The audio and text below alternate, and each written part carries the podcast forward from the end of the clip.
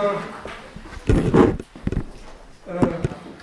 ich kann heute nicht viel mehr machen als sozusagen eine Sache, die wir vorige Woche schon angesprochen haben, ein bisschen genauer zu klären. Aber das ist eine ganz, ganz wichtige Angelegenheit. Wir haben begonnen damit, äh, Wittgenstein-Verwendung des Ausdrucks, Ausdruck etwas genauer unter die Lupe zu nehmen. Und unser Ausgangspunkt war der Satz äh, 3.1 im Satz als sinnlicher Ausdruck des Gedankens. Und die Spannung, die da besteht zwischen 3.1 und dem Satz Nummer 4. 3.1 ist der Satz, ist der sinnliche Ausdruck des Gedankens und der Vierer-Satz sagt, der ist eh selber schon der Gedanke. Also rein verbal beschrieben muss die Lösung dieser Spannung dann auf so etwas hinauslaufen, wie dass man zeigen kann, dass der Satz tatsächlich eben der Gedanke ist, aber gerade sofern er eben Ausdruck ist. Und dabei ist es so, dass der sinnvolle Satz sich eben nicht den Gedanken quasi voraussetzt, als etwas, was auf einer abstrakteren Ebene schon vorher existiert, sondern er, der Ausdruck, der Satz geht äh, dem Gedanken quasi vorher, indem er Ausdruck ist, oder er macht ihn aus, oder was er konstituiert ihn oder so. Dabei ist aber dann eben die Frage, was soll es bedeuten, Ausdruck zu sein, ohne dass davor etwas da wäre oder unabhängig etwas da wäre, wovon der Ausdruck, der Ausdruck ist. Also dieser Punkt ist übrigens einer, wo ich ein bisschen abweiche. Genau dieser Punkt, da muss davor schon was sein, wo ich etwas abweiche von der Interpretation dieser Sachen äh, von Mary McGill. Äh, aus, aus deren Buch ich Ihnen heute ein paar Sachen vorlesen werde und wo ich sagen würde, das ist wirklich eigentlich, das ist das einzige Buch, was ich äh, sozusagen als eine unbewaffnete erste Einführung in den Traktatus generell empfehle. Äh, also äh, es gibt natürlich irrsinnig viele tolle Sachen über den äh, Traktatus. Aber das meiste, was wirklich gut ist, ist doch zu recht speziellen Fragen. Und Einführungen gibt es zwar eine ganze Menge, die dann jeweils für eine bestimmte Zeit eine große Wirkung gehabt haben, aber, aber eine wirklich gute, äh, nicht so ohne weiteres.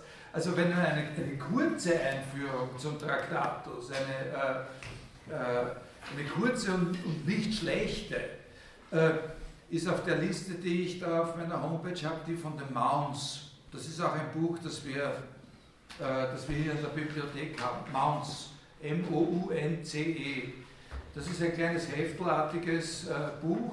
Äh, das ist nicht schlecht. Und natürlich äh, der Traktatus-Teil von dem Wittgenstein-Buch von Vogelin, das ist auch sehr äh, eine lesenswerte Sache. Aber dann gibt es halt andere, die aber zum Teil doch wirklich sehr einseitig und sehr, also zum Beispiel von Jakob Hintiger gibt es natürlich eine Menge Sachen über Wittgenstein und auch über den Traktatus und so, wo also die lesenswert und gut sind, aber die man wirklich nicht als eine Einführung und so und, und weil zum Teil wirklich Sachen, äh, weil der zum, zum Teil Auffassungen vertritt, einfach so falsch und verkehrt sind. Aber trotzdem, wenn man sich mit der Sache einmal beschäftigt, aber natürlich sehr viel davon lernen kann. Ne? Aber der hat eben so quasi aus Beständen sozusagen so Interpretationslinien verfolgt. Ich wollte, da wollte ich nochmal dazu sagen, diese Literaturliste, die ich da habe, wenn jemand, die verändere ich. Ja, also die habe ich schon zwei oder dreimal, habe ich da Veränderungen vorgenommen, die mir vielleicht nicht so aufgefallen sind. Da schreibe ich auch Sachen dazu und das mache ich auch weiterhin, dass vielleicht noch mehr Eingriffe machen, das neu gruppieren, ja, sozusagen so, dass es ein bisschen deutlicher herauskommt. Aber was die Empfehlung betrifft, habe ich ja bisher noch nichts gesagt, aber sozusagen von dem, was allgemein über den Traktatus ist, das ist eigentlich das Gescheiteste. Das ist ein, ein gutes Buch. Und bis einer Punkt bin ich anderer Auffassung oder so, aber gut. Also, Bitte? Was halten Sie von Tetens? Kenne ich nicht. Was ist das? Das ist auch ein Einführungsprädikat, das ja. Julius Naja, ja, aha, ja, ja, Namen habe ich schon gehört. Ist, weiß nicht, also vielleicht weiß wer andere was.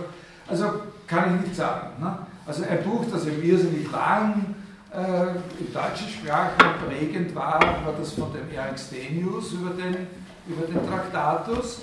Äh, das ist natürlich auch ein stimulierender äh, Text oder so, also extrem einseitig und nicht besonders. Äh, also für viele ist das auch für mich, wie ich mich angefangen habe damit zu beschäftigen, das erste gewesen und lang maßgeblich gewesen, aber es ist nicht wirklich. ich habe auch mal eins kommt. Bitte? Eins kommt. Das Buch von der Enzcom, das ist natürlich schon sehr interessant und ein anderes Format. Das ist eines der frühesten, kurz, und da kann man eine Menge daraus lernen, aber gerade auch wieder nicht als eine erste Einführung zu empfehlen. Also äh, da kann man sehr viel, also ich habe das Jahrzehnte jetzt nicht gelesen, das war eines der ersten, die ich gelesen habe. Jetzt bin ich wieder, sozusagen habe ich mich entschlossen.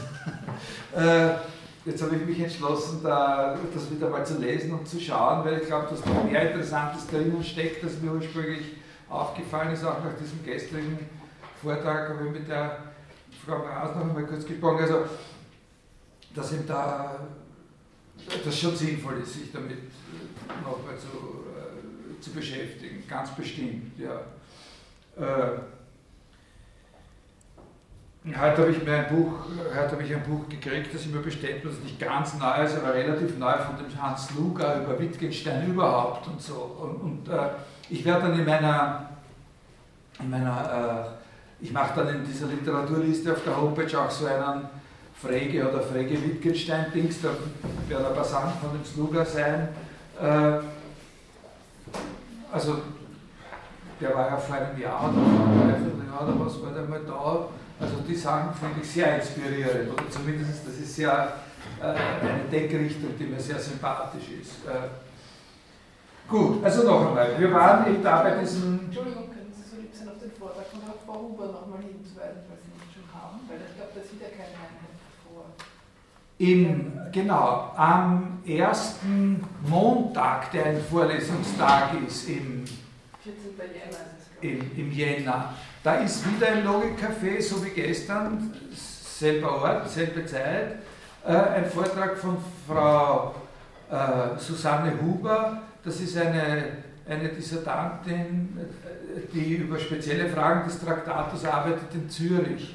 Äh, das ist äh, äh, eine Mitarbeiterin oder Kollegin von dem Glock, glaube ich und das verspricht sehr interessant zu sein, glaube ich. Also jedenfalls habe ich mit ihr zwei oder dreimal hin und her geschrieben, auch schon per E-Mail und so. Und die interessiert sich für die Sachen, über die ich jetzt gerade rede, sehr.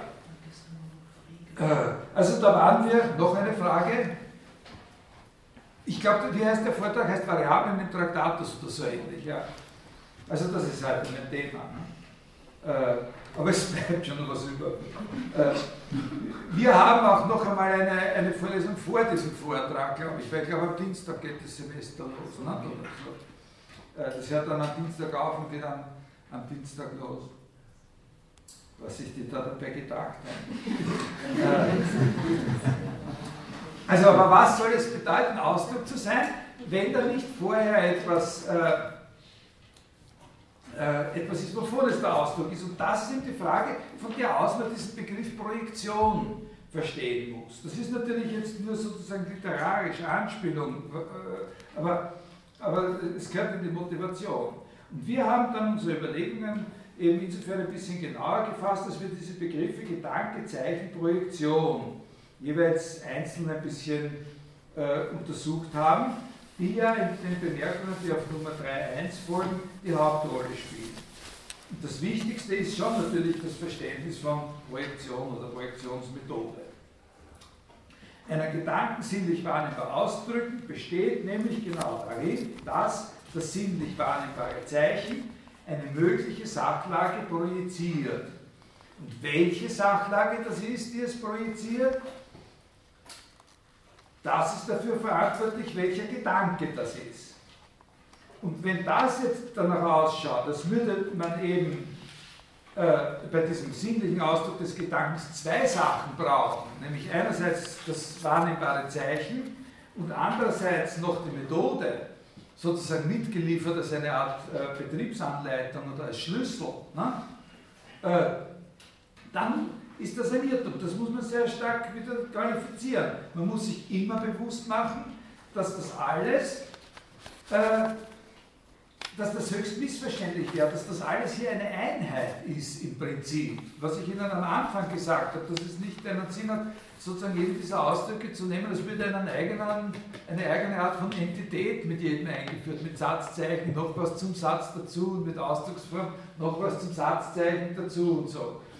Äh, die Bemerkungen, die Bemerkungen 3, 3, 2 bis 3, 3, 2, 2, die zeigen eben, dass es dass nicht die Bezeichnungsweise oder die Projektion auf was ist, was extra dazu kommt, sondern die Bezeichnungsweise eben das ist, was das Zeichen ausmacht, das sogenannte eigentliche Zeichen. Das Zeichen ist das sinnlich Wahrnehmbare am Symbol. Zwei verschiedene Symbole können also das Schriftzeichen, Lautzeichen miteinander gemein haben. Sie bezeichnen dann auf verschiedene Art und Weise und es kann nie das gemeinsame Merkmal zweier Gegenstände anzeigen, dass wir sie mit demselben Zeichen, aber durch zwei verschiedene Bezeichnungsweisen bezeichnen. Das Zeichen selbst, also das sinnlich wahrnehmbar versichert, das ist ja willkürlich. Auf die Bezeichnungsweise kommt es an. Und wir haben es immer mit dieser Einheit zu tun. Letztlich mit dem Satz, der der sinnliche Ausdruck ist das, was an seiner sinnlich wahrnehmbaren Erscheinung ihn zum Ausdruck macht, ist die Weise ihrer Verwendung. Die Weise der Verwendung dieses Erscheinen. Nämlich Verwendung zur Projektion.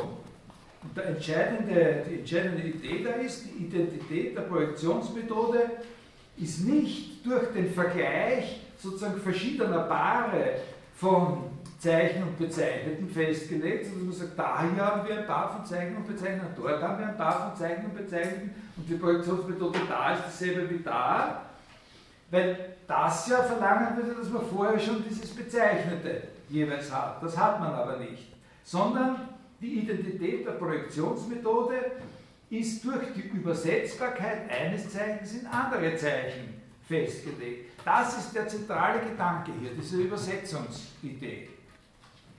Und ganz am Ende der Vorlesung habe ich dann die zwei Richtungen noch benannt, in die man von da aus weiterdenken muss. Und heute kann ich eben nur noch in der einen dann noch, noch wiederholen. Also das wäre das Verständnis von Allgemeinheit, das sich daraus ergibt, aus dieser Idee.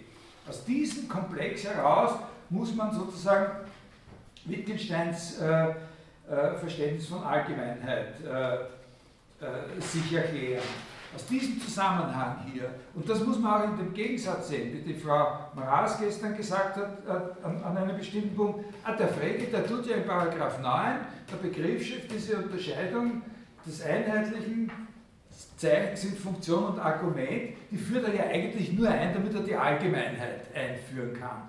Da müssen Sie das kontrastieren. Das ist eine richtige Beobachtung gewesen. Also vielleicht ist es nicht sozusagen das letzte Wort, das man über diese Sache sagen kann, aber aber das ist eine richtige Beobachtung. Und Wittgenstein kommt anders auf seine Vorstellung von Allgemeinheit.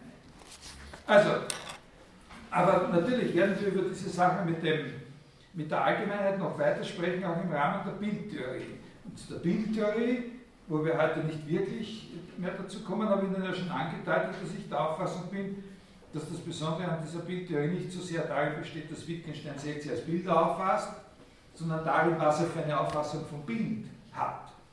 Aber jetzt fangen wir noch einmal an mit, äh, äh, wir noch einmal an mit, dem, mit diesem Begriffsfeld von Ausdruck, Zeichen, Symbol, wie letztes Mal. Also äh, noch einmal, nicht, dass er Sätze als Bild auffasst, sondern was für eine Auffassung vom Bild er hat. Da kann ich natürlich schon vorweg sagen, was, ich, was da meines Erachtens also das, äh, das Besondere daran ist, nämlich das ist, dass er auch das Bild als solches schon immer unter diesem Gesichtspunkt der Polarität auffasst. Also wenn Sie diese Sachen lesen, die vor der Nummer 3 nur über das Bild gesagt sind, dann werden Sie dann sehen, dass über das Bild auch schon genau immer unter dieser Bipolarität kann wahr sein, kann falsch sein, kann stimmen, kann nicht stimmen, spricht. Das ist für ihn etwas Wesentliches. Und das ist etwas, was für, für andere Leute, die über Bilder nachdenken, in der Philosophie oder, oder sonst, jetzt gibt es ja seit einiger Zeit eine eigene Wissenschaft für dieses Nachdenken, die sogenannte Bildwissenschaft die möglicherweise aber auch bald wieder äh, verschwinden wird, weiß man nicht so genau, aber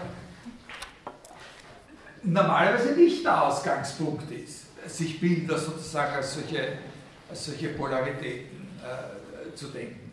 Äh, also das ist das eine und das andere ist eben, dass das Bild eben immer von diesem Konfigurationsaspekt, als Polarität und Konfiguration, das hat miteinander zu tun und eben nicht so sehr unter dem Gesichtspunkt der Repräsentation äh, denken. Gut, aber wir noch einmal zurück zu Ausdruck, Zeichen.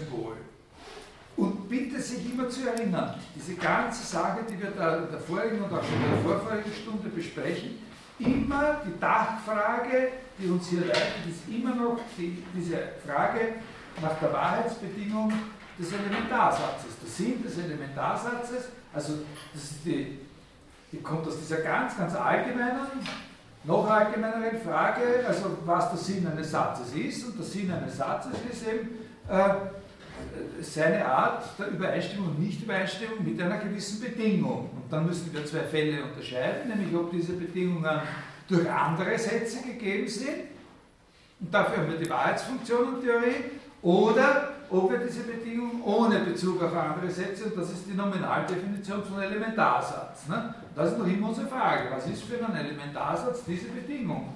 Mit der übereinzustimmen oder nicht übereinzustimmen, seinen Sinn ausmacht. Und diese Identifikation soll nicht nach dem Modell der Referenz gedacht werden. Und jetzt können wir das eine ganz kleine Spur genauer sagen oder konkreter sagen. Diese Bedingung ist sozusagen eine von den Zeichen, offensichtlich eine von den Zeichen projizierte mögliche Sachlage. Aber wie entnehme ich den Zeichen diese Projektionsmethode? Und da müssen Sie aufpassen, auch wenn Wittgenstein dann hier solche Vorstellungen anbietet, wie dass das Wichtige am Zeichen die Bezeichnungsweise ist. Oder wenn er in 3.327 sagt, das Zeichen bestimmt erst mit seiner Verwendung, mit seiner logisch-syntaktischen Verwendung zusammen eine Form. Oder wenn er vom Gebrauch des Zeichens spricht, ne, um das Symbol am Zeichen zu erkennen, also um das eigentliche Zeichen zu erkennen, sagen wir jetzt mal vorläufig, muss man auf den sinnvollen Gebrauch achten. Was ist dann? Was heißt dann Gebrauch, Verwendung und so weiter? Hier muss man aufpassen, also das ist jetzt eine generelle Warnung auch überhaupt für Sie sozusagen als Studierende für das Philosophiestudium, dass man an solchen Punkten immer aufpassen muss, dass man sich nicht einfach mit einem Wort abspeisen lässt. Äh, also dass man zum Beispiel nicht darauf einfällt, dass wenn, einem, wenn jemand kommt und sagt, ja, das, die Erklärung liegt darin, dass er auch da schon eine Art von Pragmatismus hat. Das ist nichts, das ist ein anderes Wort. Ja? Äh, äh, das ist Bluff. Äh, wenn jemand so die Erklärung gedacht hat, das kann man sich nur dadurch erklären, das erklärt nichts. Man muss wissen, was meint er mit, mit Gebrauch. Wenn wenigstens eine Stufe weiter muss man kommen. Und er gibt eine Antwort, die eben nicht nur in nicht nur dahin besteht, also, sonst hätte er ja hingeschrieben, ich bin Pragmatist. äh, seine Antwort ist sehr speziell, sehr komplex. Man muss sie sozusagen als eine komplexe Antwort begreifen. Aber in ihrem Zentrum steht dieser Übersetzungsgedanke. Im Zentrum dieser Antwort, was heißt Verwendung, ist diese Übersetzungsidee. Äh, ich lese Ihnen jetzt äh, zwei, drei Stellen vor, äh, die man im Zusammenhang sehen muss. Äh, und da kommt immer wieder das Symbol vor, das Wort Symbol. Oder das habe ich ja schon vorgelesen da, ne? das Zeichen. Äh, um das Symbol am Zeichen zu erkennen, muss man auf den sinnvollen Gebrauch achten, zum Beispiel. Äh, da lassen Sie sich jetzt nicht irritieren, da sage ich dann noch was dazu. Jetzt verstehen wir das einfach als das eigentliche Zeichen. Ne? Also sozusagen das Symbol, das, das eigentliche Zeichen. Um am Zeichen das, was es zum, zu diesem Zeichen eigentlich macht, zu erkennen, muss man auf seinen sinnvollen Gebrauch achten und genügt es nicht, zu beschreiben, wie es ausschaut. Also zum Beispiel, dass es aus fünf Buchstaben besteht oder, oder sowas. Nicht? Oder dass es, äh, dass es ein akustisches Signal ist oder irgend sowas. Ja? Das genügt nicht. Man muss auf seinen, äh, auf seinen Gebrauch achten. Also da kann man sich zum Beispiel auf 3.326, das ist es ja, nicht? ja äh, berufen. Also, wir beginnen mit 3.344. Äh,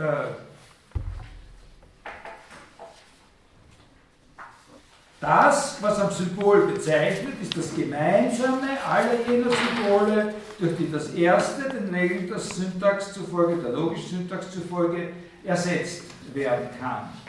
Äh, da haben wir sofort diese Beziehung zwischen Bezeichnungsweise und Übersetzung, hier Ersetzung.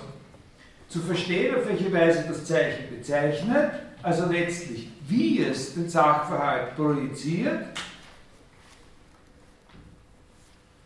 besteht darin zu wissen, welche anderen Zeichen das Gleiche leisten.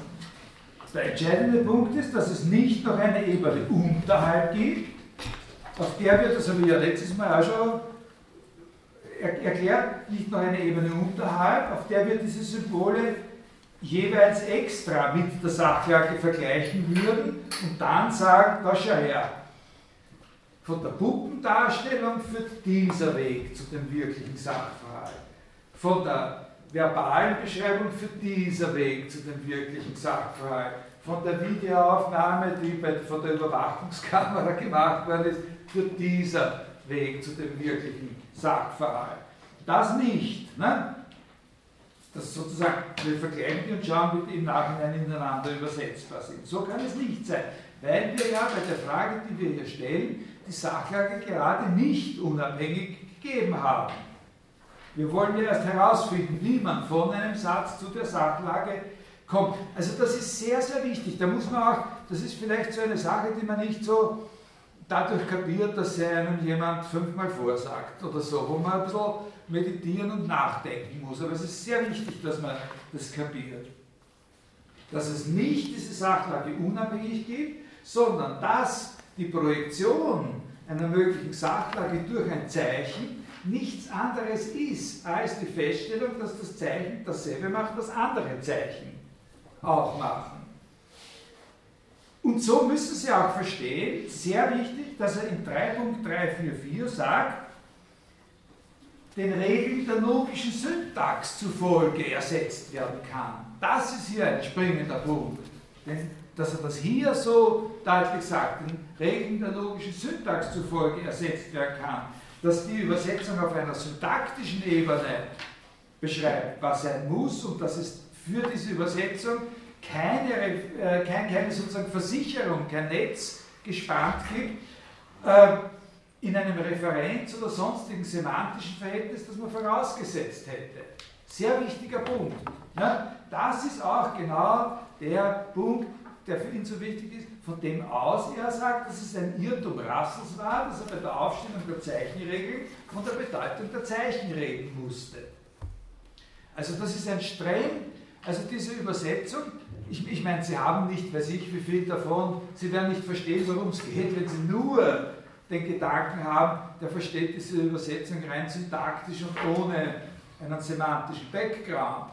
Aber wenn Sie ein bisschen verstehen, was er damit meint, mit diesem Vorhergehen des Übersetzens vor dem Bezug auf den objektiven Sachverhalt, so quasi, dann wird Ihnen das vielleicht klarer, wenn Sie, wenn Sie diese Bemerkung da hier noch äh, dazu nehmen können, dass, dass eben, was die Übersetzung ist, rein syntaktisch äh, festgelegt ist und ohne, dass man für je, jedes, äh, was da ineinander übersetzt wird, extra sozusagen seinen unabhängigen Bezug auf eine Bedeutung oder auf irgendeinen Referenten voraussetzen würde und dann vergleicht man, wie geht das, wie kommen wir von dem einen dorthin und wie kommen wir von dem anderen dorthin.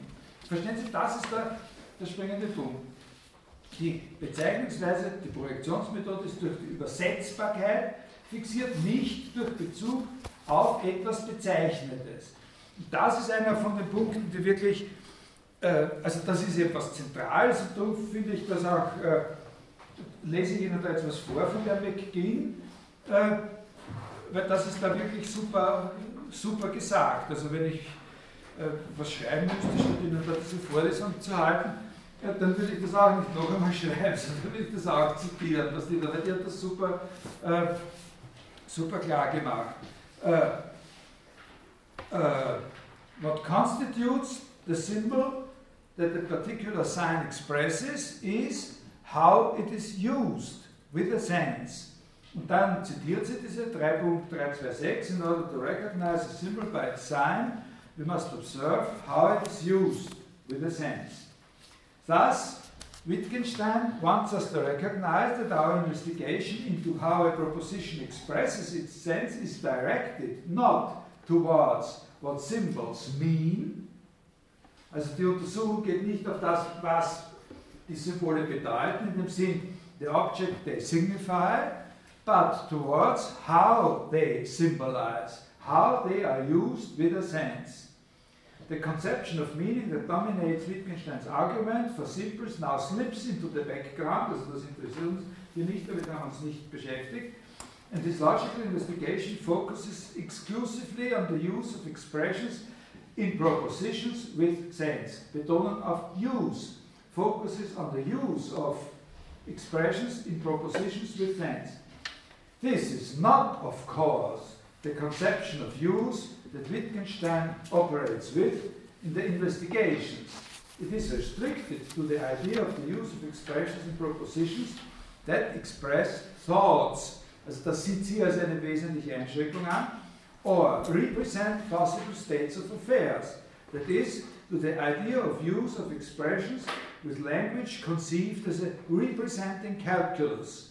However, I want to argue that this move in the Tractatus from a concern with the meaning of an expression conceived as something that is correlated with it to a concern with the use of an expression in a system of representation that this uh, move in the Tractatus is the root of the voice that later opposes Augustine's naive conception of how language functions. Also sie, sie, das finde ich, das ist auch sehr gut, das ist ganz richtig, das ist ganz äh, konsequent. Es gibt eine Wurzel für diese spätere Gebrauchstheorie schon an, genau in diesem Zusammenhang hier. Was macht das Zeichen zum eigentlichen Zeichen, zum Symbol?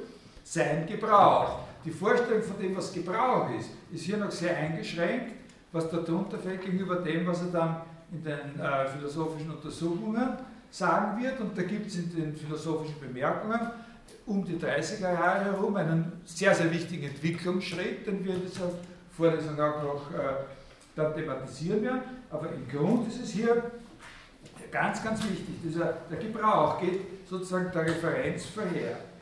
Ich lese noch eine andere Stelle von hier vor, das, ist auf Seite, das war auf Seite 163.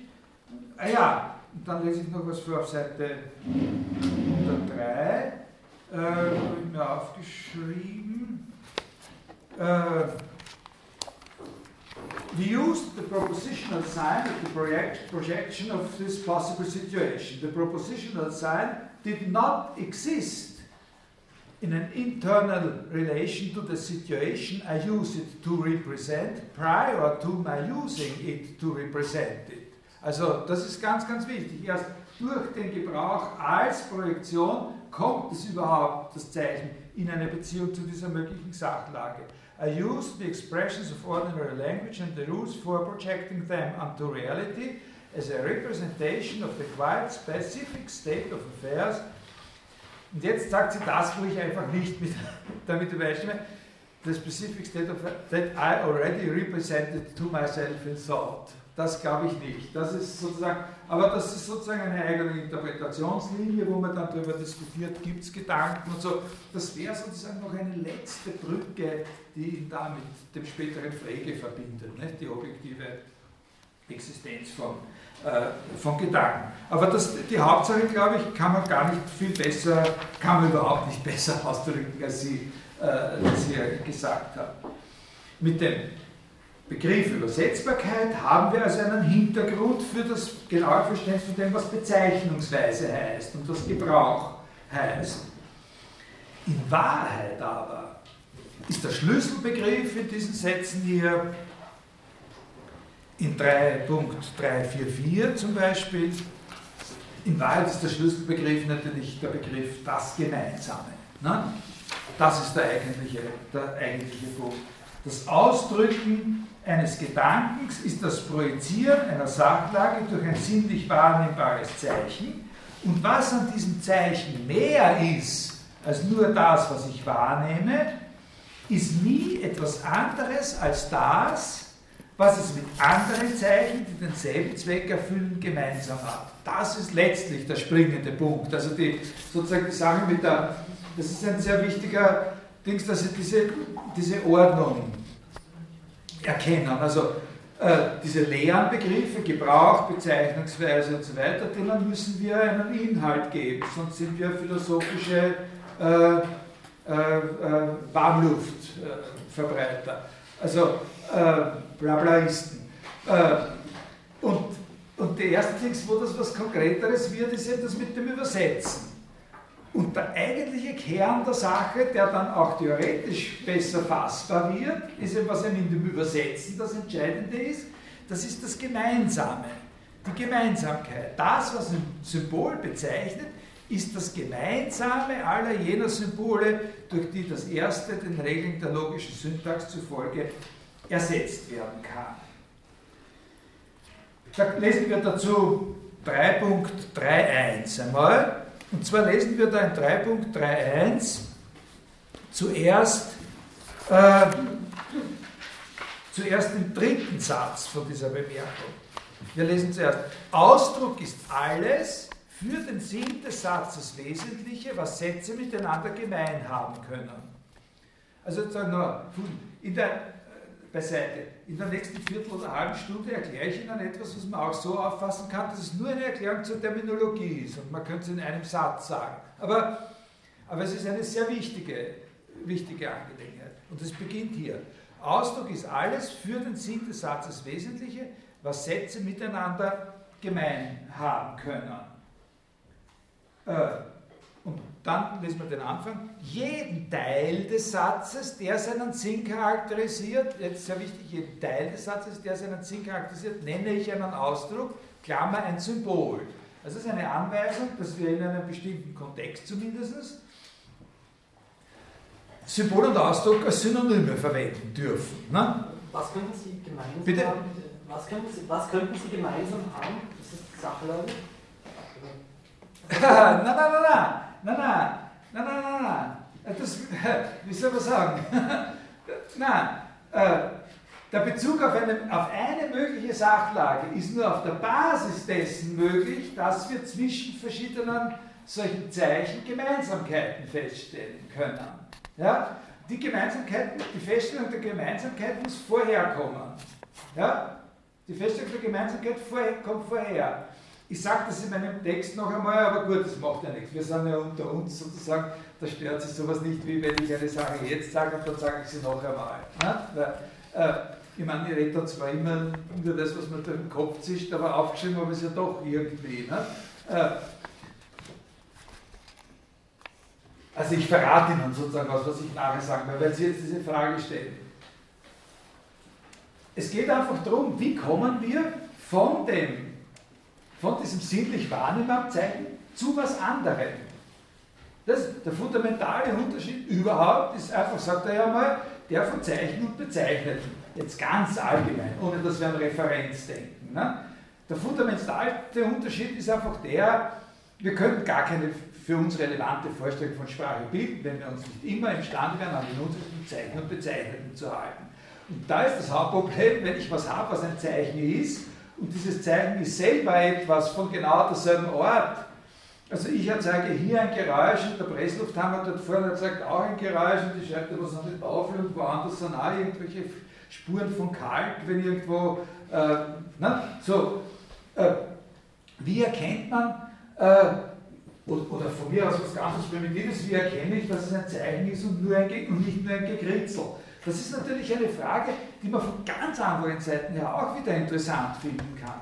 Freud hat eine völlig andere Perspektive sozusagen entwickelt als uns hier interessiert, um im Gekritzel auch noch ein Zeichen zu erkennen. Das ist eine ganz andere, aber es ist auch eine legitime äh, Zugangsweise zu der Sache. Aber was uns interessiert ist, wenn das so ist, wie, wie ist es möglich, dass, et, dass etwas etwas anderes ist, als, als es ist? Na? Na? Und das ist das Entscheidende am Zeichen. Dass mit dem Zeichen sozusagen immer etwas anderes als es selbst da ist. Aber es ist ja nur selber da. Wie kann da zugleich auch immer was anderes da sein? Und da sagt Wittgenstein, da versucht Wittgenstein uns hier die Botschaft zu übermitteln,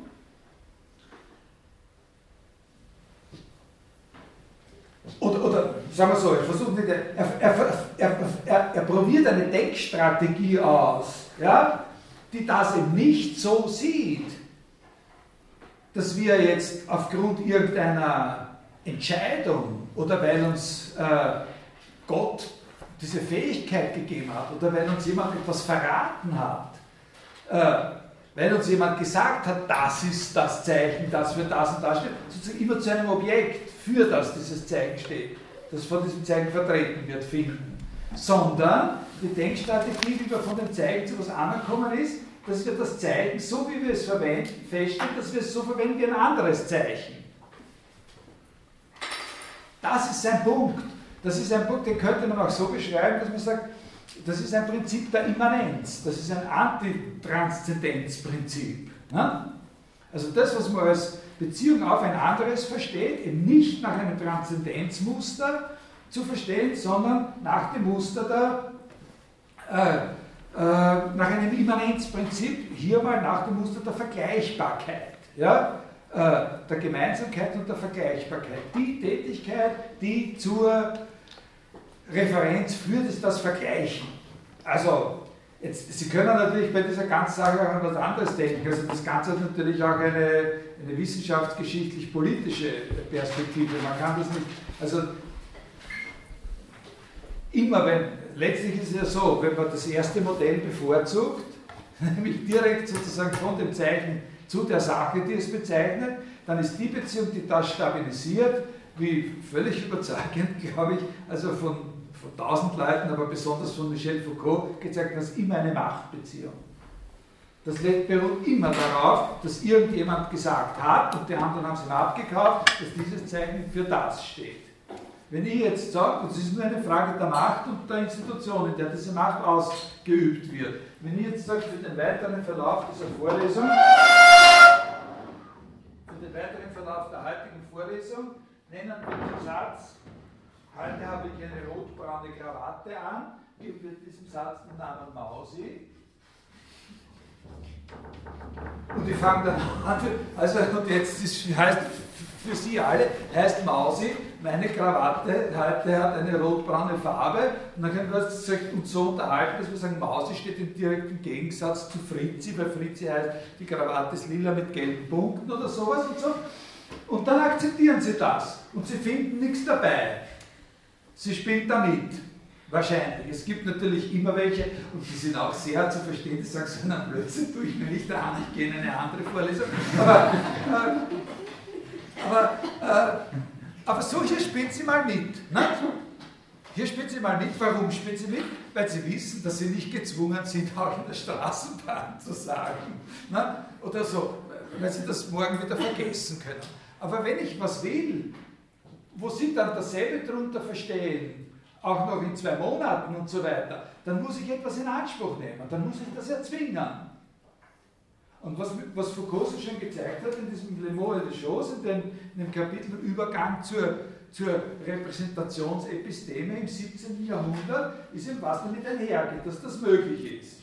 Der Gedanke der Systematik der Zeichen und so weiter, ne? dass man das sozusagen äh, natürlich nicht jedes extra lernt, sondern da gewisse Systeme und so weiter erzwingen kann. Aber auch, lassen wir mal, grundsätzlich ist eine Antwort, oder? Also das Wichtige ist eben dieses, wie kommt man von dem, was man da wahrnehmen kann, zu was, was es nicht selber ist, aber was mit ihm auf eine einmalige, besondere Weise verbunden ist. Und, und, und, und seine Idee eben nicht durch Stipulation oder die Kripkeschen Taufakte zum Beispiel. Nicht? Also wir sagen so und so und wer dann sie an diese Sprachregelung gehalten hat, durch die Geschichte hindurch, dass der Dingsbums der Dingsbums ist, dann äh, darin besteht eben, dass der Dingsbums der Dingsbums ist und wer sich nicht daran gehalten hat, der hat ein anderes Symbol sozusagen ver verwendet. Also, sondern es besteht eben nicht in so einem Willkürakt oder in so einer opaken Beziehung. Nicht? Das, was das ist, ist die Opazität der Referenz, die man da immer hat. Äh, nicht in so einer opaken Beziehung, sondern hat eine Basis in dem Vergleich, in dem Feststellen des Gemeinsamen mit anderen. Das ist die Grundidee hier ganz einfach. Und das ist es auch, was die Beginn äh, sozusagen meint. Und sie hat natürlich auch recht mit dem Punkt, dass sie sagt, das ist nicht ganz dasselbe, was dann in den philosophischen Untersuchungen Gebrauch heißt, weil das sozusagen Gebrauch ist in einer ganz, ganz kleinen, engen Sandkiste, so quasi. Ne? In den philosophischen Untersuchungen ist Gebrauch alles, ne? was überhaupt eine Rolle spielt dafür, wie das Wort verwendet wird. Aber hier ist sozusagen immer nur, ist ein ganz bestimmtes Szenario immer, ne? immer nur das Vorkommen in Sätzen. Ne? Oder zu setzen von einem bestimmten Typus. Also wo waren wir jetzt da? Äh, ich komme über die, ja, genau, das Projiziert, das Auffassen als Gemeinsames. Ich kann nicht sagen, ich gehe einfach in die Richtung des Sachverhalts, weil er gerade erklärt werden soll, wenn ich da über das Zeichen hinaus bin, wie man den Sachverhalt findet. Natürlich ist es schon so, dass, dass man auch hier an dieser Stelle schon sagen kann, da gibt es natürlich auch Probleme, die er vielleicht gar nicht so sich bewusst gemacht hat. Ne? Wie ist faktisch dieser Bezug auf andere Sätze? Also äh, müssen die als konkrete Sätze gegeben sein oder gibt es so etwas wie genuine Allgemeinheit? Ne? Gibt es so etwas wie genuine Allgemeinheit, einen Zug sozusagen zu verallgemeinern, ohne dass ich da bestimmte andere Sätze brauche? Also die Bemerkung 5.526 zum Beispiel, die deutet schon darauf hin, dass es sowas wie genuine Allgemeinheit, also die nicht auf. Man kann die Welt vollständig durch vollkommen verallgemeinerte Sätze beschreiben. Das heißt also ohne irgendeinen Namen von vornherein bestimmt gegen. Das ist aber dann jetzt nicht. Und für uns ist wichtig das Erste, man kann die Welt durch vollkommen verallgemeinerte Sätze vollständig beschreiben. Um dann auf die gewöhnliche Ausdrucksweise zu kommen, muss man einfach nach einem Ausdruck, es gibt ein und nur ein x, das f ist, und das ist eben a. Äh, das ist schwierig, ne? aber das, darauf lassen wir uns äh, jetzt nicht ein. Das Wichtige ist, ich habe nie was anderes. Seine Idee ist die, ich habe nichts anderes, ich habe keine anderen Ressourcen als meine Sprache, meine Sätze, meine Zeichen, um den Sinn zu bestimmen, um von da aus sozusagen äh, äh, zu sagen, das projiziert diese mögliche Sachlage, das projiziert jene mögliche Sachlage, das drückt also diesen Gedanken aus, das drückt jener Gedanken aus. Wenn ich sage, welchen, dann, muss die, dann ist die Antwort immer der, der auch durch das und das und was anderes haben sie in Wirklichkeit nie. Was anderes haben sie in Wirklichkeit nie, außer sie schreiten zu sowas wie, was man da zeitlang mit diesen Witzenburgenländische Erklärungen äh, genannt hat oder sozusagen äh, wie die Mafia sozusagen einen Sachverhalt jemanden äh, klarlegt. Also man erklärt ihm, wie die Dinge liegen, für die die Sopranos gesehen haben, mit dem man ihm den Furio schickt. Ne? Dann hat er es verstanden. Äh, äh, noch einmal, die, äh, noch einmal ein Zitat von der, von der McGinn auf Seite äh, 81. Äh,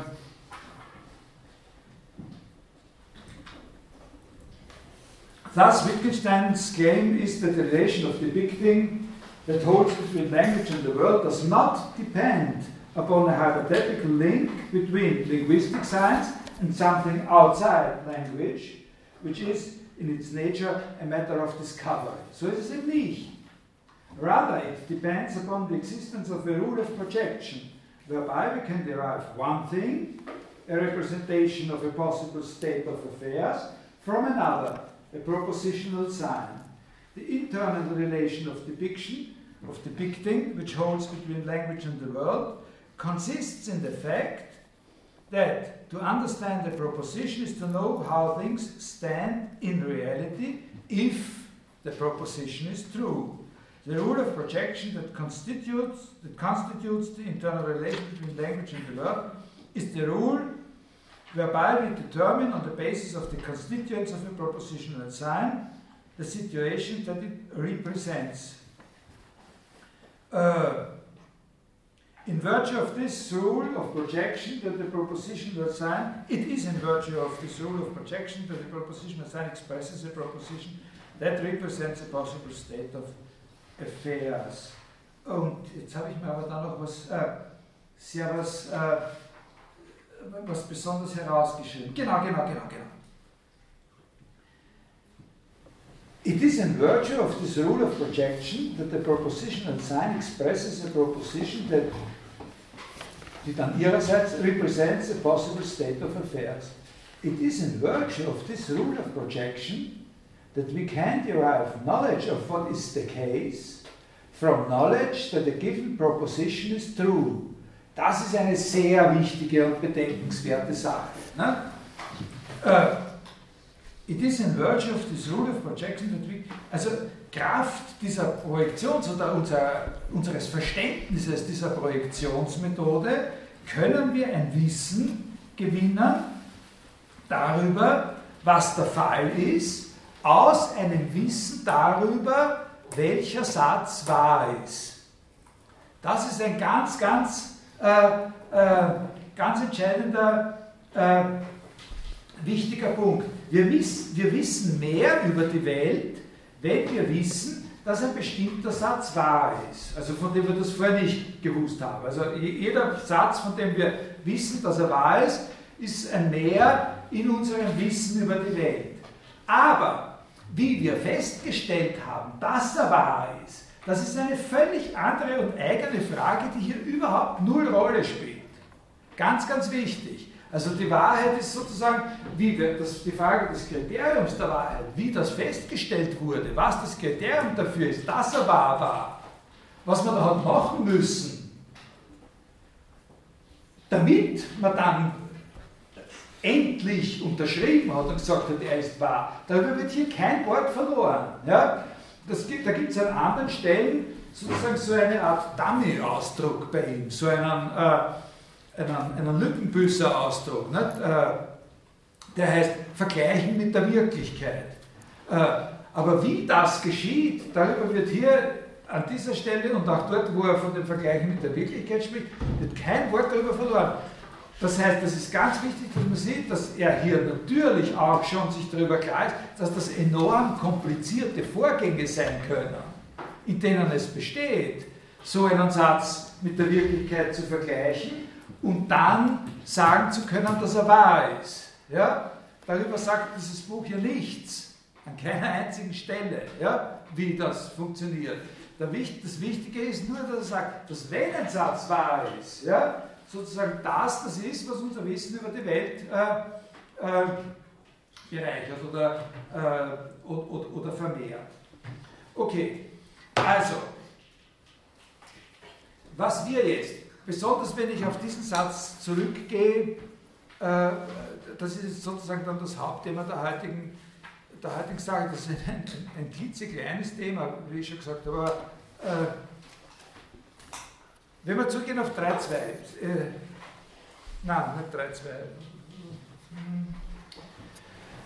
Äh, was, denn, was war das? Äh, 331. 331, dritter Satz, wo ich gesagt habe, davon, Ausdruck ist alles für den Sinn des Satzes Wesentliche, was Sätze miteinander gemein haben können und davor schon, jeden Teil des Satzes, der seinen Sinn charakterisiert, nenne ich einen Ausdruck. Äh, was wir hier haben, wofür wir uns jetzt hier interessieren, das ist eine substantivische, Wendung, äh, substantivische Verwendung mhm. äh, sozusagen und eine pluralisierbare, hauptwörtliche Verwendung äh, von Ausdruck. Also, wir, wir verwenden jetzt, äh, ich muss mal schauen, ob ich das da irgendwie äh, dann neu erklärt habe.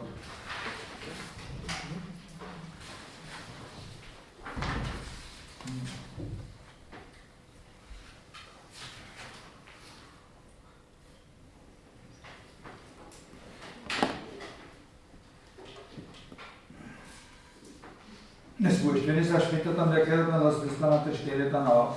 Also wir haben uns ja bis jetzt mit dem Wort Ausdruck sozusagen hauptsächlich aus der Perspektive seiner, seiner zeitwörtlichen Verwendung beschäftigt. Also wir haben ja diesen, äh, Satz im, im Satz drückt sich der Gedanke sinnlich wahrnehmbar aus, da haben wir das Zeitwort, das bezeichnet sozusagen, das ist so quasi ein, ein, ein, ein semantischer Grundbegriff, ausdrücken, ne, sozusagen äh, drückt sich der Gedanke sinnlich wahrnehmbar aus, das können wir natürlich als solches auch substantivieren. Wir können dasselbe auch sagen, indem wir, äh, indem wir sagen, der Satz ist der sinnliche Ausdruck des Gedankens.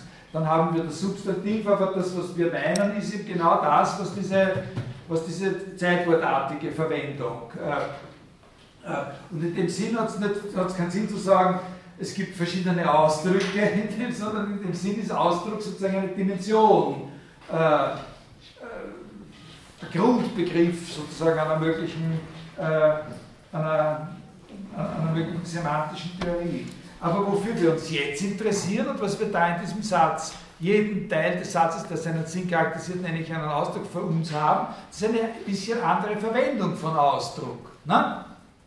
Weil da da geht es da geht's um einzelne Dinge, von denen man sagt, das ist ein Ausdruck, das ist kein Ausdruck. Ne? Also das charakterisiert den Sinn des Satzes, das ist ein Ausdruck, das ist auch ein Ausdruck, charakterisiert ihn auch, und das charakterisiert ihn nicht, das ist nur sozusagen, dass die Tinte rot ist statt schwarz, das charakterisiert den Sinn des Satzes nicht, das ist kein Ausdruck. Ne?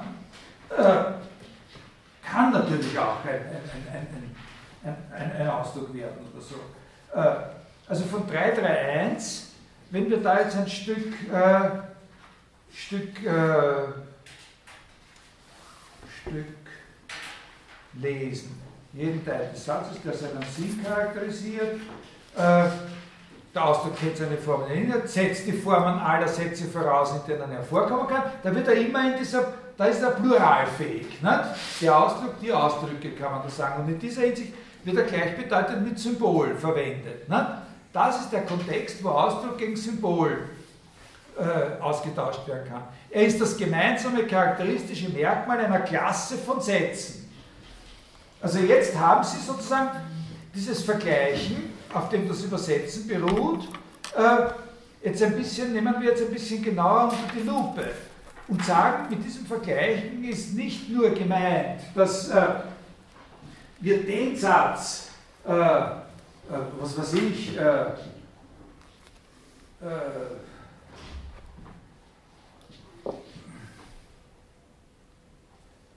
bleib stehen, sozusagen genauso verwenden können wie Pastoi oder so. Nicht? Also äh, das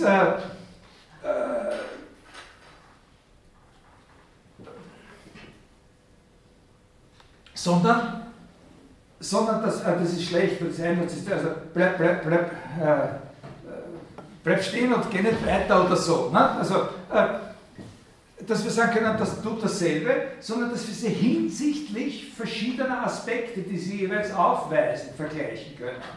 Ja, das, ist, das ist das, was dadurch ermöglicht wird. Ne? Dadurch, dass wir diesen Begriff Ausdruck dafür bilden, was sozusagen ein einzelner Zug an einem Satz ist, der mit einem Zug an einem anderen Satz verglichen werden kann. Ja? Äh, das leistet diese, diese pluralfähige äh, äh, Bedeutung von Verwendung von, von Ausdruck.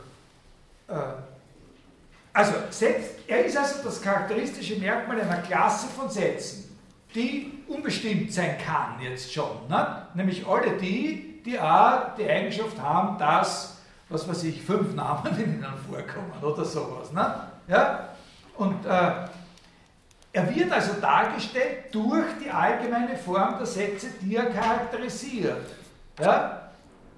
Und jetzt, und zwar wird in dieser Form, er wird dargestellt durch die allgemeine Form der Sätze, die er charakterisiert, und zwar wird in dieser Form der Ausdruck konstant und alles übrige variabel sein.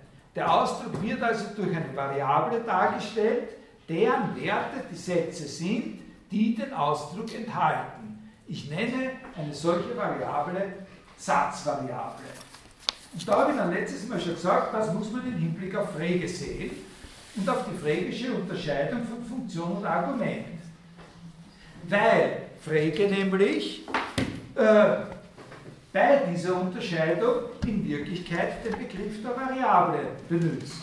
Also ich lese mir da jetzt eben den Anfang des gestern Abend der mehrfach angesprochenen Paragraph 9 der, äh, der Begriffsschrift von Frege vor. Der, der Paragraph 9 heißt die Funktion. Und dann sagt er, denken wir den Umstand, dass Wasserstoffgas leichter als Kohlensäuregas ist, in unserer Formelsprache ausgedrückt, so können wir an die Stelle des Zeichens für Wasserstoffgas auch das Zeichen für Sauerstoffgas oder für Stickstoffgas einsetzen. Also wir gehen aus von dem Satz, Wasserstoffgas ist leichter als Kohlensäuregas und stellen uns jetzt vor, dass wir an der Stelle, wo Wasserstoffgas steht, einsetzen Sauerstoffgas oder Stickstoffgas. Was uns die Sätze Stickstoffgas ist leichter als Kohlensäuregas oder so und so weiter ergeben würde. Hierdurch ändert sich der Sinn in der Weise, dass Sauerstoffgas oder Stickstoffgas in die Beziehung eintritt, in, de, in die Beziehungen eintritt, in denen zuvor Wasserstoffgas stand. Indem man einen Ausdruck in dieser Weise veränderlich denkt, zerfällt derselbe in einen bleibenden Bestandteil, der die Gesamtheit der Beziehungen darstellt, und auf der anderen Seite in das Zeichen, welches durch andere ersetzbar gedacht wird und welches der Gegenstand bedeutet, der in diesen Beziehungen sich befindet. Ich nenne den ersten Bestandteil, der bleibende, der diese Beziehungen enthält, die Funktion und den letzteren ihr Argument. Das ist der springende Punkt. Ne? Also womit wird da operiert? Die Unterscheidung von Funktion und Argument ruht total auf der Unterscheidung zwischen dem bleibenden und dem ersetzbaren oder veränderlichen Bestandteil. Auf der nächsten Seite dann Resümee dieser Vorüberlegungen und emanzipiert von Theorien über Wasserstoff, Gas.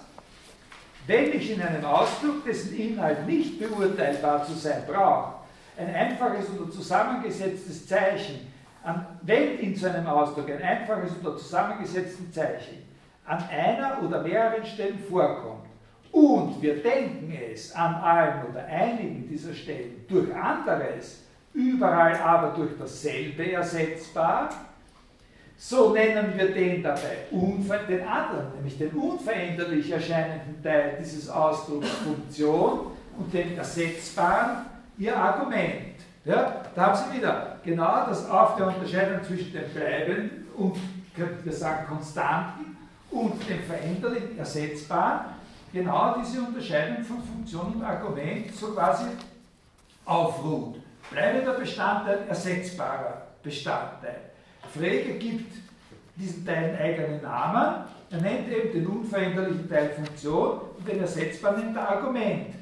Wir könnten aber die von ihm ursprünglich verwendeten Wörter, bleibend und ersetzbar, natürlich auch anders übersetzen. Das lege sehr nahe, das Unveränderliche zu übersetzen als das Konstante. Ne? Das, das Gleichbleibende, der sagt das selber, das Gleichbleibende, das Konstante, das Ersetzbare als das Variable. Im Weiteren ist dann die Funktion das, und, da könnten wir dann jetzt sagen, in diesem ist eben die Funktion, äh, ist eben die Funktion das Konstante, das, was in den mehreren Ausdrücken 2 ist 1 zum Quadrat, 3 ist 1 zum Quadrat, 1 ist 1 zum Quadrat, minus 1 ist 1 zum Quadrat. Also das, die Funktion ist eben das, was in all diesen Ausdrücken das Konstante ist, was da immer dasselbe ist. Und das Argument ist die Variable oder das Variable, was da immer verschieden ist. 2, 3, 1, minus 1.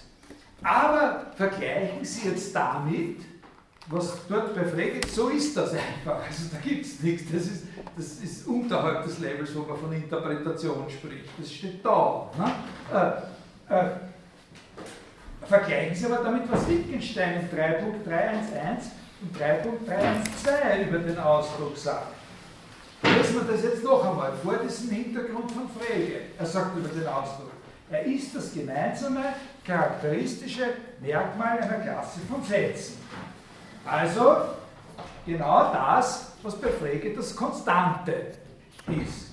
Und konsequenterweise sagt das Bleibende. Und konsequenterweise sagt Wittgenstein auch, er wird also dargestellt durch die allgemeine Form der Sätze, die er charakterisiert.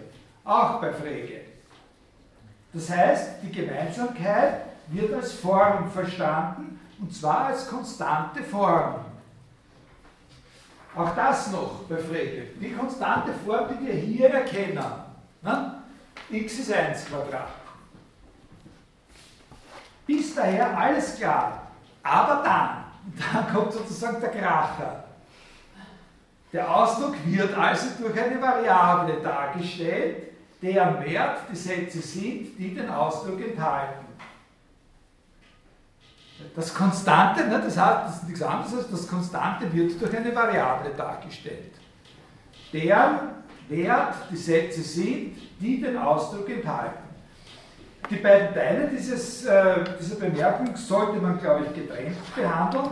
Also vor allem um das Gewicht des ersten Teils würdigen zu können. Dieses, der Ausdruck wird also durch eine Variable dargestellt. Das Konstante wird durch eine Variable dargestellt. Der Ausdruck ist das Konstante, das Gemeinsame, das wird durch eine Variable dargestellt. Was heißt das? Dass die Konstante durch eine Variable dargestellt wird. Das ist eine der ganz wichtigen Aufgaben. Und ich sage jetzt, darum habe ich am Anfang gesagt, es geht nur um ganz ein bescheidenes bisschen Terminologie in einer gewissen Weise, aber es ist ein ganz, ganz heikler Punkt. Äh, eine ganz zentrale Aufgabe in der Interpretation des Traktatus und man muss akzeptieren, dass es sich da hier nicht um eine terminologische Verwirrung handelt und auch nicht um eine eigenwillige Terminologie, sondern um ein Argument. Es handelt sich hier um einen Punkt, wo er sozusagen bewusst eine theoretische Gegenposition sowohl gegen Frege wie auch gegen Bertrand Russell äh, artikuliert die sozusagen richtig in den Blick zu bekommen, auch was sie von denen aus, wie sie von denen aus ausschaut, also von Frege und von Rast, das ist nicht so, so ganz einfach. Vor allem ist es deswegen nicht so einfach, weil es sich da um einen Punkt handelt, wo wir ja alle mit dem Vorurteil daran herangehen, dass da eh nichts zum Diskutieren gibt. Ne? Also, äh, dass eh nichts klarer ist, als was eine Variable ist. Ne? Da kann ich Ihnen nämlich ein Beispiel vorlesen, nicht uninteressant dafür, wie jemand sozusagen davon ausgeht, dass man sich da gar nicht darum kümmern braucht, dass das sowieso jedem klar ist. Bertrand Russell, ich lese Ihnen dann noch ganz andere Sachen von Russell, aber das ist mal für sich genommen. Bertrand Russell, 1905 oder was? Anti-Noting, 1905. Äh, wie er ganz am Anfang die Grundbegriffe einführt, mit denen er seine Theorie der Kennzeichnung aufbauen wird. Also die Voraussetzungen, die man mitbringen muss, damit man da überhaupt was damit anfangen kann und die man trivialerweise auch mitbringt. Was sagt er da? I shall begin by stating the theory I intend to advocate. I shall then discuss the theories of Und Meinung und so weiter und Finally, I shall indicate philosophical consequences of my theory. My theory, briefly, is as follows. I take the notion of a variable as fundamental. I use, uh, und, und dann setzt er fort, I use uh, Cx to mean a proposition in which x is a constituent, where x, the variable, is essentially and wholly undetermined. Ende. Ja? Also, das ist alles, was er zu sagen hat. I take the notion of a variable as fundamental. I use this to mean a proposition in which x is a constituent, where x the variable, das ist die Variable in seiner, das ist der springende Punkt der Abweichung natürlich schon. Wo Wittgenstein abweicht. Ne? Wittgenstein würde das nie sagen, dass das die Variable ist.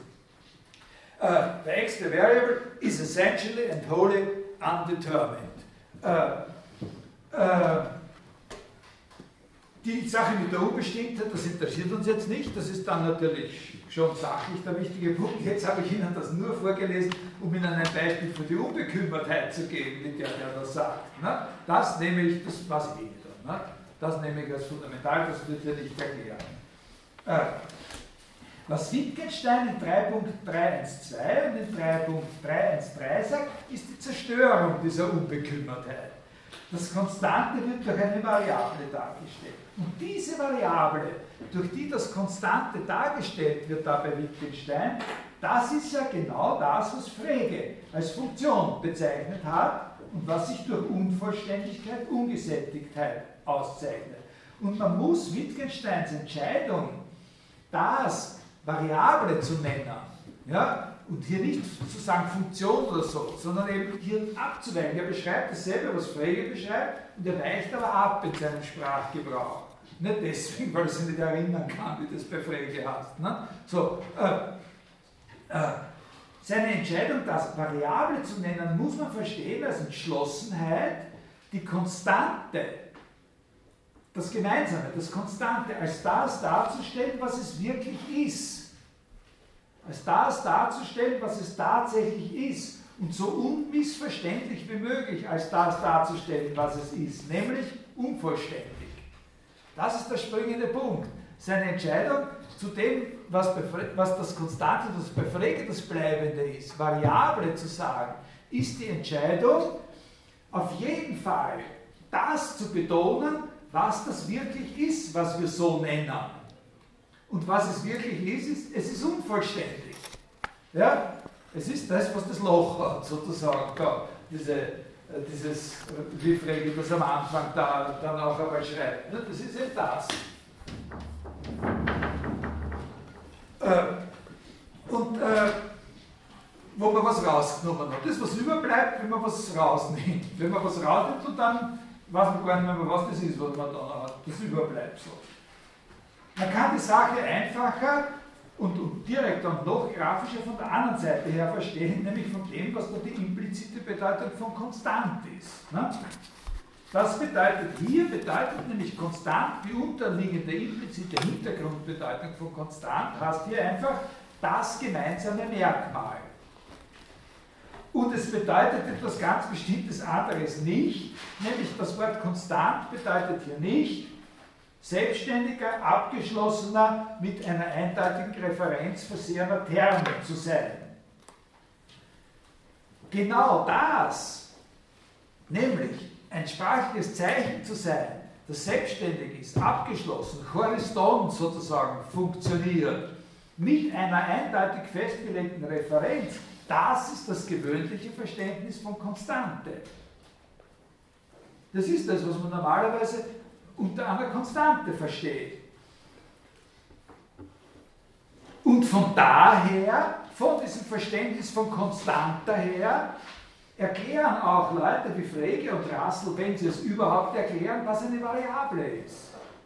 Aber Wittgenstein versteht unter Konstant nicht denn das Zeichen, das eine eindeutig bestimmte Referenz hat und ohne Rückbezug auf irgendwas anderes immer dieses eine Ding bezeichnen wird, sondern Wittgenstein versteht hier unter konstant das Gemeinsame und etwas Offenes, Unvollständiges und das wird daher durch eine Variable dargestellt. Und das ist der springende Punkt. Das ist ein kleines Stück Terminologie, aber es ist im Herzen sozusagen ein, ein, ein, ein, problematischer Punkt. Im Herzen dieser, äh, dieser Versuche Wittgensteins sozusagen äh, weitreichende Konsequenzen und Fehler sozusagen zu vermeiden, die er gesehen hat in diesen Theorien von Frege und Rassel, auf die er ja im Großen und Ganzen deswegen noch immer äh, äh, verpflichtet ist. Und daher muss man, um das von den beiden anderen her zu sehen, noch, lese ich Ihnen noch was anderes vor. Nämlich, das ist sehr interessant, bei Frege etwas, was hier nie in den in, in die Diskussion hineingezogen wird und wo einem sozusagen die Augen rausfällt, wenn man einmal das liest, was man immer liest, wenn man sozusagen jetzt einmal den Wahl zieht. nämlich den Paragraph 1 der Begriffsschrift. Die in der allgemeinen Größenlehre gebräuchlichen Zeichen zerfallen in zwei Arten. Die erste umfasst die Buchstaben, von denen jeder entweder eine unbestimmt gelassene Zahl oder eine unbestimmt gelassene Funktion vertritt. Da haben Sie dieses Wort unbestimmt, das bei dem Rustling und Denoting da, bei der Variable war. Diese Unbestimmtheit macht es möglich, die Buchstaben zum Ausdruck der Allgemeingültigkeit von Sätzen zu verwenden, wie in der, in der Algebra. Also was weiß ich, also von so einem Satz wie a plus, a plus b mal c ist gleich a mal c plus b mal c. Na? Die andere Art von Zeichen, die in der Begriffsschrift vorkommt, in der allgemeinen Größenteilung, umfasst solche Zeichen wie, jetzt schreiben wir es auf, damit es eben wirklich, die, die, die größte Ehre, die man diesen anderen Zeichen antun kann, die größte Ehre, die man seinem Zeichen erweisen kann, ist immer, dass man es als das Zeichen, das es ist, aufschreibt. Ja? Nämlich nicht über es redet, sondern es selber hinschreibt. Weil diese Zeichen ja wirklich einmalige Zeichen sind, die etwas ganz Bestimmtes, eine einzige ganz bestimmte Bedeutung haben. Das sind diese Zeichen, das Zeichen Plus, das Zeichen Minus, dieses Zeichen und diese Zeichen. Hier, da kommen jetzt unendlich viele. Ja? Na, das sind, was sind das? Das sind Konstante. Ne? Und das sagt ja auch, er verwendet hier nicht das Wort Konstante. Aber das ist das, was die Konstanten sind. In Paragraph 1 macht er einen Unterschied, der für die ganze Begriffsschrift gelten wird, der Unterschied zwischen Variablen und Konstanten. Genauso wie dann Bertrand Russell dann in den Noten erklärt, was die Variable ist. Nämlich das, was unbestimmt. Ein vertritt eine unbestimmt gelassene Zahl. Na? vertritt eine unbestimmte gelassene Zahl. Jetzt könnte man sich so einen Ironiker wie Quine vorstellen, der sagt, tritt vor, unbestimmt gelassene Zahl. Hier ist ein Vertreter, da ist der Vertreter, Vertreter. Hol mir die unbestimmt gelassene Zahl. Na? Wird nicht gehen. Na? Also das ist der, sozusagen das, ist das äh, Problem, das Rassel dann äh, ja, bemerkt hat und, und, und, und sozusagen thematisiert. Aber also das sind die Konstanten, das sind Konstante. Was sind Konstante? Konstante sind sprachliche Zeichen, die ein und dieselbe Sache äh, fix bezeichnen.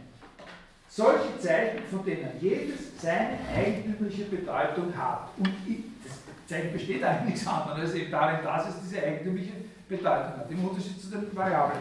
Und dagegen hat der Wittgenstein ein anderes Verständnis davon, was das hier setzt ein anderes Verständnis von dem, was das Konstante ist, voraus. Ich lese Ihnen jetzt noch vor, eine, um, also eine Stelle aus dem, das ist äh, aus dem Jahre 1903, aus dem Principle of Mathematics von von Bertrand Russell, also in, vor, dieser, vor dieser Entscheidung, äh, wo, er, wo, er etwas, äh, wo er etwas vorsichtiger äh, sich darüber ausdrückt, also wo er nicht so leichtfertig ist mit dem Begriff der Variable. Also ist auch ein dickeres Buch, da kann man sich leisten, ne? sozusagen Dort äh, schreibt er einen kurzen Essay, der die Outlines einer fundamentalen, neuen und originellen Theorie sozusagen als Outlines darstellt, ist dann in den Prinzip der Mathematiker ausgeführt worden. Aber hier, ein paar Jahre davor, da, da hat er nicht ein Essay, in dem er, da kann er sich mehr Zeit nehmen. Daher kann er hier sagen, the notion of a variable is one of the most difficult with which logic has to deal. And in the present work, a satisfactory theory as to its nature, is its nature, in spite of much discussion, will hardly be found. Uh, und dann sagt er, the distinction between a variable and a constant, das ist es. Ne? Im Gegensatz zum Konstanten muss das Variable erklären, is somewhat obscured by mathematical usage. It's customary, for example, to speak of parameters und so weiter und so weiter. Aber, aber in Wirklichkeit sagt er dann genau das, was Konstanten sind und was Variable sind, äh, was Frege da in Paragraph 1 der, äh, der, der Begriff ist, sagt, aber das ist nicht dieselbe Unterscheidung Diese Unterscheidung, die in Paragraph 1 der Begriffsschrift gemacht wird, ist nicht dieselbe Unterscheidung zwischen Variabel und Konstant, die in Paragraph 9 gemacht wird. Weil in Paragraph 9 ist das Konstante ein gemeinsames und eben nicht etwas, das selbstständig eine bestimmte Sache bezeichnet. Und was Wittgenstein aufgreift von diesem frägischen Gedanken, ist diese Bedeutung, die das Konstante, das Gleichbleibende, das Erhaltene in Paragraph 9 hat. Und sagt, und das, dieses Konstante, muss man, wenn man das Konstante so auffasst, nicht referierend auf ein bestimmtes Objekt, sondern als das Gemeinsame mit anderen, das bezieht sich alles noch auf Ihre Frage eigentlich, auf Ihre ursprüngliche, äh, dann muss das Konstante als Variable dargestellt werden. Das ist der, äh, der springende Punkt. Also da könnte ich jetzt auch noch eine kleine Stelle aus der Medin vorlesen, äh, Seite 165. Also das, äh, wer will, liest das dann von Ihnen, äh, Seite 165. Aber sie beginnt damit, dass, dass sie ganz richtig sagt, Wittgenstein's treatment of variables stands in sharp contrast to that of Frege and Russell, who treat variables as logical primitives that range over or ambiguously refer to the Bedeutungen of a class of symbols, also die Referenten, die Bedeutungen. Thus, a variable, by Frege and Russell, a variable is introduced into the symbolism in connection with the quantifiers as a sign which ambiguously, auf unbestimmte Weise, represents the members of a class of entities, all of which belong to the same logical category, individual, function, proposition, number, and so on. But for Wittgenstein, variables are a means of presenting a symbol. Eine Variable ist eine, eine, eine, eine Möglichkeit, einen Ausdruck, ein Symbol darzustellen, einen Zug an einem sinnvollen Satz hervorzuheben und nicht in unbestimmter Weise auf einzelne Gegenstände zu verweisen, also auf Zahlen oder auf äh, oder halt überhaupt bei Russell dann, spielt natürlich bei Russell eine Rolle, diese Entgrenzung überhaupt auf alle Gegenstände in einem gegebenen Universe of, äh, äh, of Discourse, sozusagen den verallgemeinerten Gegenstand. Da wird Wittgenstein sozusagen dann später immer wieder noch neue Gesichtspunkte und Angeln finden, wie er diese Kritik an Russell, an dieser Idee des verallgemeinerten Gegenstands artikulieren kann. Da kommen wir aus ganz anderen Zusammenhängen dann auch noch äh, äh darauf zu sprechen. Der Satz ist nicht insofern Ausdruck, als er etwas von ihm Verschiedenes repräsentiert, sondern insofern verschiedene seiner Züge, das ist jetzt unser, unser Schritt, ist der von, von dieser nur singulären, am Zeitwort orientierten Auffassung von Ausdruck zu dieser, zu Ausdruck als Countdown, also zu Ausdruck als äh, äh, als etwas, was wir Plural, dieser Ausdruck, jener Ausdruck äh, ansprechen können. Verschiedene Züge verallgemeinert werden können, insofern er Gemeinsamkeiten mit anderen Zeichen aufweist. Und so eine Gemeinsamkeit ist eine Satzvariable. Und was Wittgenstein die Werte der Variablen nennt, sind die anderen Sätze, die Satzzeichen. Die Fähigkeit, ein Satzzeichen als Projektion einer möglichen Sachlage auffassen zu können, besteht genau und nur darin, dieses Satzzeichen als Projektion derselben Sachlage aufzufassen, wie sie von jenem anderen Zeichen projiziert wird. Und da gibt es nur sozusagen eine Übersetzung oder Synonymiekriterium und kein Referenzkriterium. Also es hat keinen Sinn zu fragen, und welche Sachlage ist das? Und dann sollen wir die hergeben, äh, indem wir dem anderen sozusagen eine, was weiß ich, ein blaues Auge hauen oder sowas. Das, nein, wenn er sagt, welche Sachlage ist es, Sachlage ist es, dann wird wieder ein Satz kommen. Dann ist, das ist genau das, was er meint mit dieser Übersetzbarkeit. Die Fähigkeit, ein Satzzeichen als Projektion einer bestimmten Art von möglicher Sachlage aufzufassen, besteht dann darin, einen gemeinsamen Zug in diesen Zeichen aufzufassen. Und der wird durch eine Variable dargestellt. Und genau in dieser Hinsicht, in diesem Kontext, vor genau diesem Hintergrund, verwendet Wittgenstein das Wort Symbol synonym mit Ausdruck.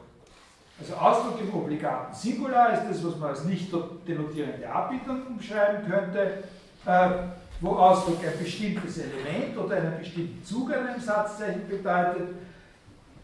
Da ist es vorteilhaft, ein anderes Wort noch zu haben, damit man nicht in der Sprache durcheinander kommt. Und darum hat er das Wort Symbol. Ja, also meine These ist, vorläufig mal zur Terminologie, Symbol ist Ausdruck in dieser sozusagen Verwendung als Countdown. Äh, das Zeichen zusammen mit seiner logischen Verwendung. Äh, Beispiel 3.323 mit grün ist grün. Ne? Da könnte man das sehr schön, äh, sehr schön zeigen, ne?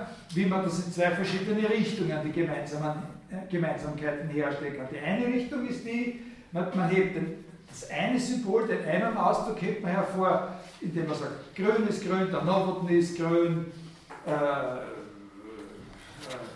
der Girovitz ist grün und, und, und, und, der Hugo irgendwas ist auch grün. Ne? Und das andere hält man hervor, indem man sagt, äh, der, der, Grün ist grün, der Grün ist rot, der Grün ist gelb ne? und, und, und so weiter. Ne? So äh, vergleicht man. Ne? Was, äh, was ich mit dem ersten Grün meine, das siehst, wenn's das, das ist ungefähr das, was man auch meint, wenn man und so weiter. Und was ich mit dem zweiten Grün meine, ist das, wenn man diese Ersetzbarkeiten, ne, wenn man diese gemeinsamen Züge herausstreicht. Äh, wenn einer fragt, was hat grün ist grün? Meinst du nur grün ist grün? Na klar, ein Esel ist ein Esel und so. Nein, nein, nein, das, nein, nein, nein. Manche was Verschiedenes. Nicht? Mit, mit grün ist grün, das ist klar. Welche zwei grün? Nicht? Und jetzt kommen diese zwei Vergleiche. Ne? Die machen einen dann das äh, klar.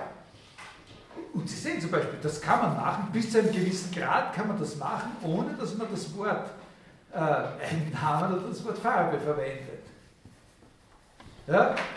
Dass man das macht, kann ein Modell sein dafür, wie man nachträglich, wenn man dem zusteht, nachträglich so einen, Begriff wie Farbe einführt oder den Begriff Personenname ne?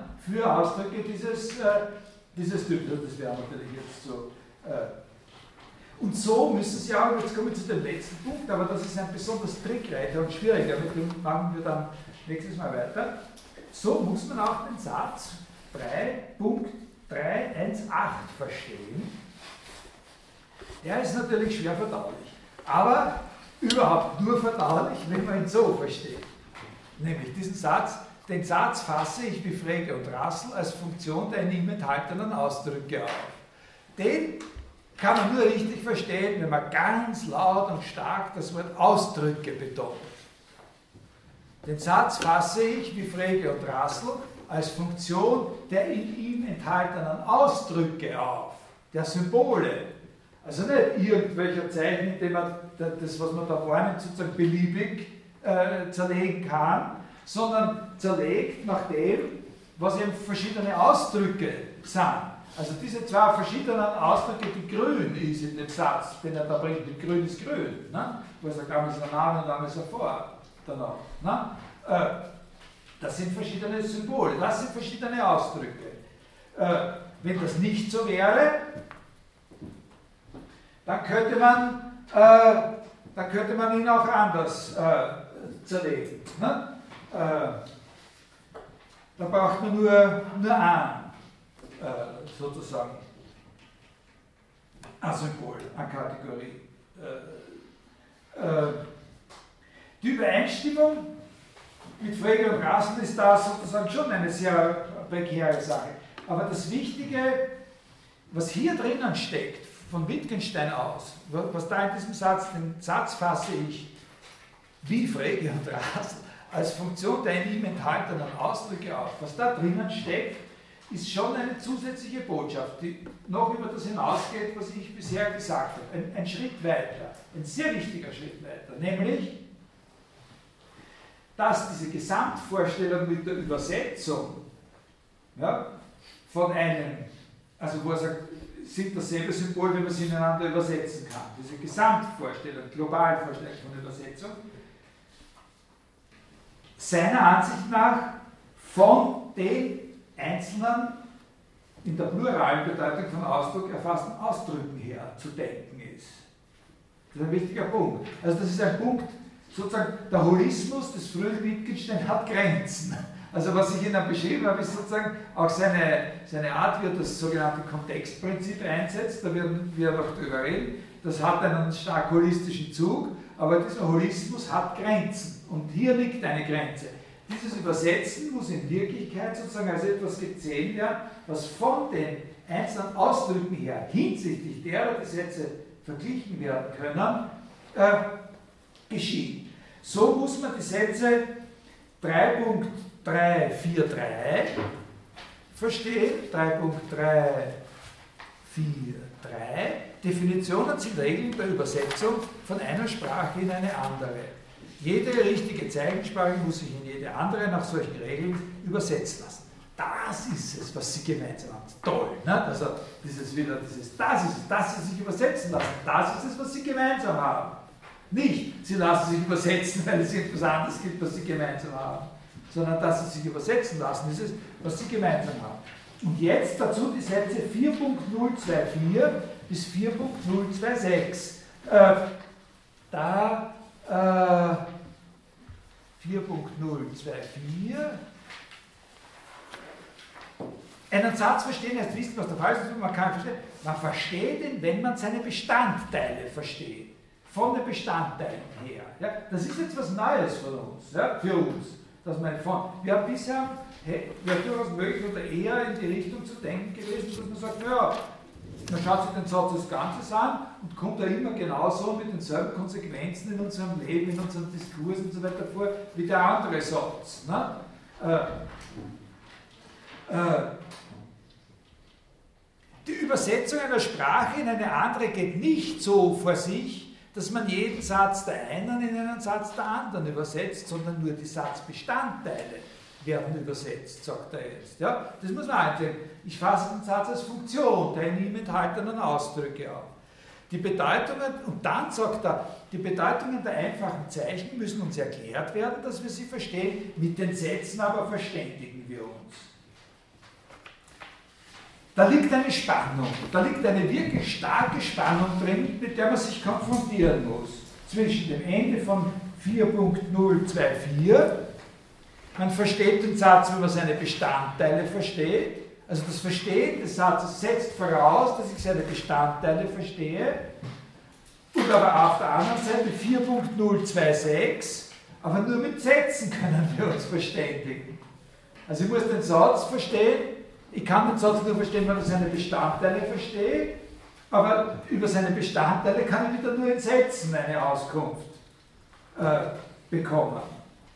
Das muss man zuerst, nicht? ist man geneigt, sich zu fragen, was will er denn, dass man da zuerst machen muss, er mal anfangen, nicht? bei den Sätzen und ihren Bestandteilen.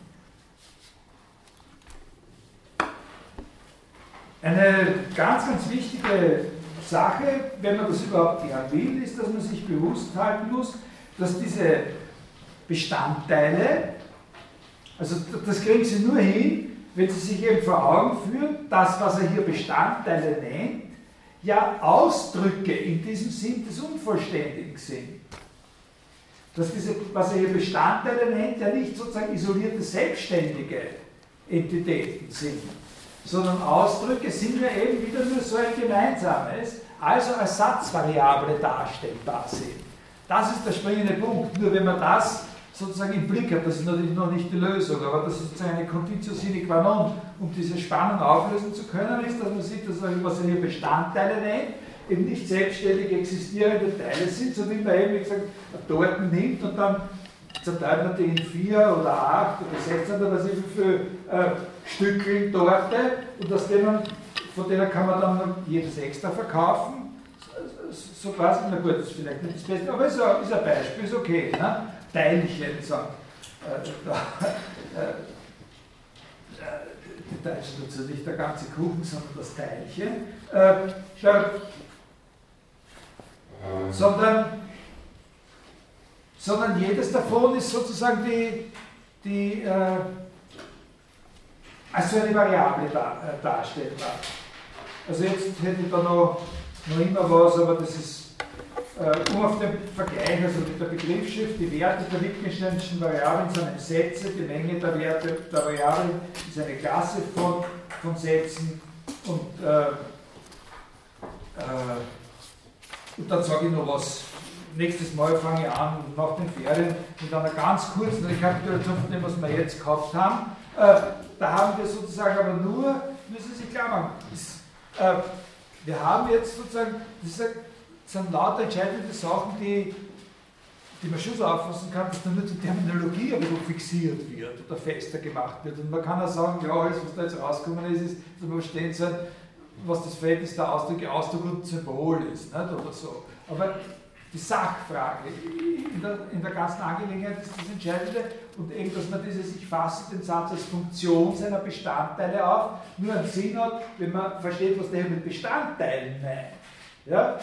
Also eben nicht etwas, was sozusagen selbstständig, was man nimmt, und da gibt es eine besondere Art von Kind, also eine sogenannte Coppola und so, und das braucht man, wenn man solche Sachen zusammenbiegen kann, und wenn man es zusammenbiegt hat, hat man Sätze. Ne? Also man, man, kauft in dem einen Geschäft, man 5 Kilo Prädikate, und in dem anderen kauft man sozusagen 200 Kilo äh, äh, Namen ein, und dann geht man in ein drittes Geschäft, da gibt es einen Klebstoff und mit einem Namen kann man viel mehr was, und kann man viel mehr brauchen und dann, und dann biegt man das immer zusammen und jedes Mal hat man einen Satz. Ne? Also, äh, so ist das eben nicht. Ne? So ist das Wort Bestandteile nicht zu verstehen, sondern alles, was Bestandteil ist in diesem Sinne, ist schon so eine Satzvariable und hat diese Unvollständigkeit an sich, nämlich dass es etwas Gemeinsames ist, was heraus, was erkannt worden ist als das Gemeinsame an verschiedenen konkreten Sätzen. Gut, für diesmal äh, äh, danke und äh, schöne Weihnachtsferien und wir sehen uns dann äh, hoffentlich alle wieder am ersten Dienstag und dann am darauf vorgehenden Montag bei dem Vortrag von der Frau Hubert, der glaube ich, also dem, was ich würde, kann wirklich ganz genau zu dieser Frage auch was sagen wird.